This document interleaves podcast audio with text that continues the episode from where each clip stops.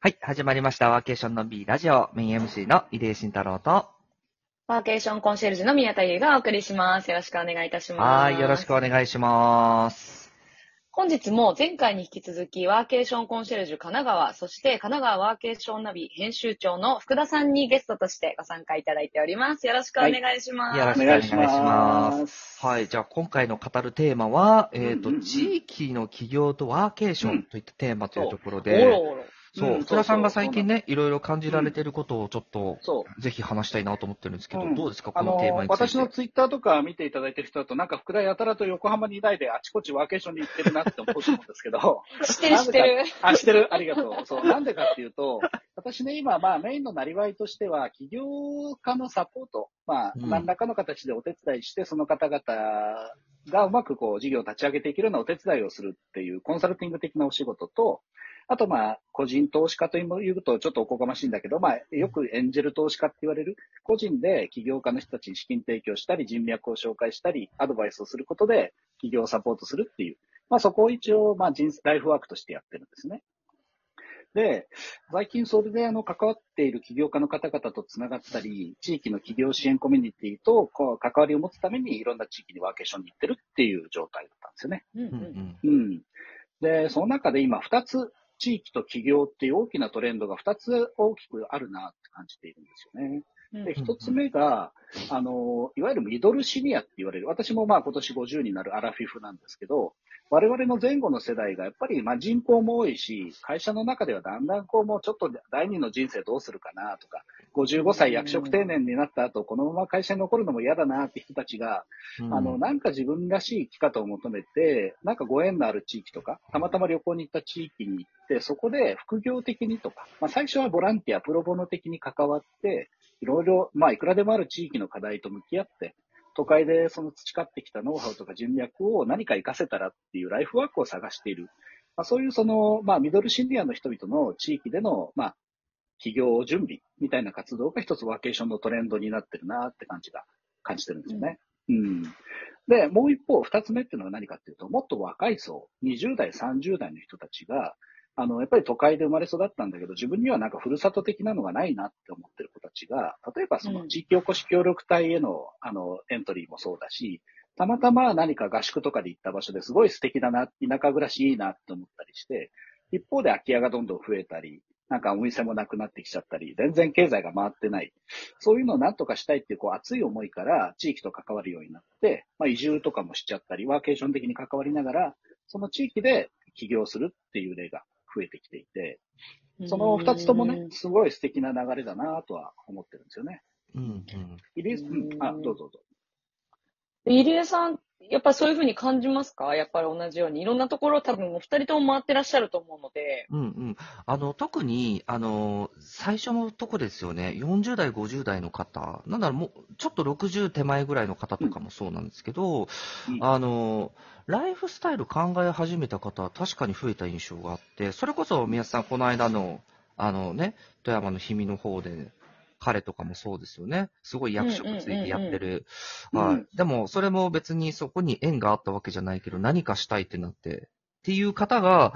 確かにな、確かに増えたなっていうのはね、思いますよね。そうそうそうその世代すごい増えてる印象はあります、確かにうん。まあね、もともと人口として我々第二次ベビーブーマー前後の世代だから、うんあの、人口として多いから、あの、もともと出会いやすいんだけど、さらにその都会から地域に出て、ちゃんとこう馴染みながら、まあ昔ね、あのなんかこう、もともと部長さんだった人が地域に来ると、ちょっとこう、都会風吹かして、いや、うん俺は大体こういう課題なんてすぐ解決でいいんだよ。あの、別に任しといて、みたいな感じで、ちょっと、あいつ嫌なやつ、みたいな感じになりがちだったんですけど、最近の人たち割とその辺わきまえてるのか、あの、うんすごく地域とうまく入っていける方が増えてるようで、うん。あの、地域の側もすごい、まあ、特に公務員の方々とか地域のこう課題意識をも感じている、あの、方々が、そういう方々をうまく受け入れて通訳みたいな、中継ぎ役になって、うん地域にいい風をこう呼び込んでるなっていうのは、まあ、ありますよね、と。うん。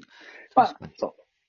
それはそれでね、ただあるんだけど、私はまあそこはそこでもう、あの、メガトレンドだから、まあ、ほっといてもあの、動くだろうと思って、あまりそこは、まあ、どうぞ頑張ってって感じなんですけど、うん。私がどっちかというと応援してるのは二つ目の方で、うんうんうん。あの、割と若い方々の企業を中心にサポートしてる私としてはですね、うんうんうん。やっぱりそういう若い方々が、あの、地域に行って、そこに根ざして、自分の、まあ、I ターンだったり、U ターンだったりするんですけども、うん。その地域でなんとかこう、事業を立ち上げて、まずスモールビジネスでちゃんと売り上げを上げ、雇用を創出し、利益を出していけると。うん。いう着実なビジネス立ち上げは、それはそれで好きなんだけど、応援してるんだけど、もう一つね、最近さらに出てきてるのが、地域を拠点にスタートアップ的企業をやろうっていうチャレンジャーが増えてきてるんですよ。ああ、なるほど。うん、なるほど。で、まあ、今までね、スタートアップ、まあ、あの、ご存知ない方はスタートアップ何かというと、結構リスクの高いチャレンジうん、事業チャレンジ。で、かつ社会課題を解決していけるようなチャレンジを、まあ、結構な資金を借りたり、あの、えっ、と、出資してもらったりして、一気に課題を、時間をこう縮めてですね、一気に課題を解決を目指そうっていうスタートアップ企業っていうんですよね。そう。これって今までだと、それこそあの、東京にしかそういうエコシステムないって言われてたんだけど、うん。ね、最近だと、まあ、まず一番有名なのは福岡市ですよね。うん。あの、高島市長を中心にもう10年前からスタートアップを支援してたり、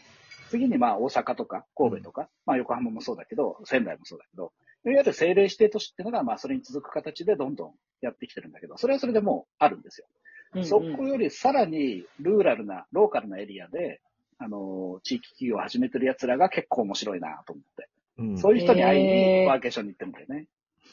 確かになんかそれは増えてきた。例えば、静岡の三島にもスタートアップ施設できたりとか、あ、うんうん LTG スタートアップ。LTC スタートアップ、そう、神田さんがね、よく言ってるところですけど、なんかそういうのが、確かにポツポツポツポツいろんな実際にできた、でき始めたなっていう気はして、でそれをなんかまずスモールから始めるっていうのは、なんかその流れはなんか一つある気がする。で、しかもそれって別に、うんあの、どこの出身とかっていうのじゃない気がしていて、うんそうそう。うんそう。出身地関係ないんですよ。例えば別に島根の人が、あの、じゃあ富山でとかっていうのも別にケースとしてはないわけでもないし、うんうんううんん。それこそ愛知だったら出身が別に東京だけじゃなくて出身がね、山梨とか長野から出てとかっていうのも全然あり得るわけだし、いろんな傾向が出てるなって気は確かにします、そうなんだよね。その通りで、あの、どこ、その人にご縁がなくても、起業はできるんだけど、ただやっぱりね、起業をうまくこう立ち上げるために、やっぱりコミュニティが必要なんですよ。そうなんですよね。ね、今おっしゃった三島はまさに今そのコミュニティが育成されつつあってう、んすごい伸びてる街の一つで、例えばね、今三島ですごい注目されてるのが、三島ウイスキーって知ってます？なんかウイスキーは知らなかった。えー、知らない。そう。これまでね、クラフトビールってどこでもブルワリーができてるじゃないですか。うん。ところがね、三島で世界最高水準のウイスキーを目指すっていうめっちゃチャレンジングなプロジェクトやってる人たちがいるんですよ。わ、出てきた。そう。でね、まあ、クオリティも最高で、まあ、どうしても小ロット生産になるんだけど、しかもそれをね、どうしようとしてるかっていうと、ウイスキーってね、ビールと違って、あの、あ作ってすぐ飲めるもんじゃなくて、寝かせないといけないんですよ。うん。3年とか10年とか。それを、を、三島の街って、まあ、どうしてもね、今錆びれつつあるから、昔のビルのテナントが2階とか3階とか空いてる場所が多いんです。それで、あの、三島の蒸留所で作ったウイスキーを、樽ごと、その、空いている部屋に置いて、街中で熟成させるっていう、うんそういうプロジェクトなんですよ。この三島生まれの3年もの、5年もの、10年ものっていうのを、こうね、あの、街中で育てていくっていう新しいコンセプトですごい楽しみで、私も今、あの、一ファンとして応援してるよ、なんていう感じなんですよね。いや、これ、その記事見つけて見てたんですけど、なんか知ってる顔もいっぱい映ってるんですけど、あ、そうそうそう。大体そう。だから知ってる顔がみんな生態系を作ってるわけですよ。そこを起業する人、チャレンジャーをね、みんなやってたかって応援して盛り上げたり、あの、資金集めを提供したり、または、あの、仲間を呼んできて、あの、どんどん知ってもらうっていう活動をやる。それがまさにさっき言ったエコシステムなんですよね。うんうんうん。うん確かに、これは、なるほどな。これは知らなかった。僕も三島ちょこちょこ行ってますけど、ウイスキーは知らなかったけど、でしょ？あれ知ってる人、三島の知ってる人映ってるわ、みたいな。うん。だから、そう、LTG を中心に、まあそこね、あの、サウナとかもあるし、すごいコミュニティとして面白くなってて、例えばあの、まあ収録してるのこの3月の頭だけど、明日はね、三島で将軍ピッチっていうね、スタートアップ向けのピッチイベントがあるんですよ。うんうんうん。それがね、あの、今度、テレビ東京の番組で放映される予定で、そこにも8人登壇するうちの2人が、私が今支援してる起業家なんですね、若手の。えだったりしてーすごい三島がね、一つ今、ホットスポットになってますよね、おー確実に。なるほど。なんか、三島以外で、あ、ここなんか、福田さん的にも最近って面白かったなみたいな場所とかってあります？うん。これはね、ごめんなさい、手前味噌なんだけどね、仙台。仙台今面白いですよ。うん。へえ、なんでですか？あのね、まあ、もともと、あの、割とね、大阪とか京都にとか神戸に比べると、まあ、あの、距離としては名古屋と同じぐらい、東京から行くのは名古屋と同じぐらいなのになかなかすごい遠い街ってイメージがあったんだけど、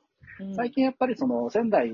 で、あの、ご縁のある人々とか、東北エリア全体で、まあ、企業とかスタートアップを盛り上げていこうっていうコミュニティが、すごい頑張って立ち上がっていて、ポツポツとそこで生まれてきた起業家たちが、まあ、東京でも通用するぐらいのビジネスを育てつつあるんですよね。うん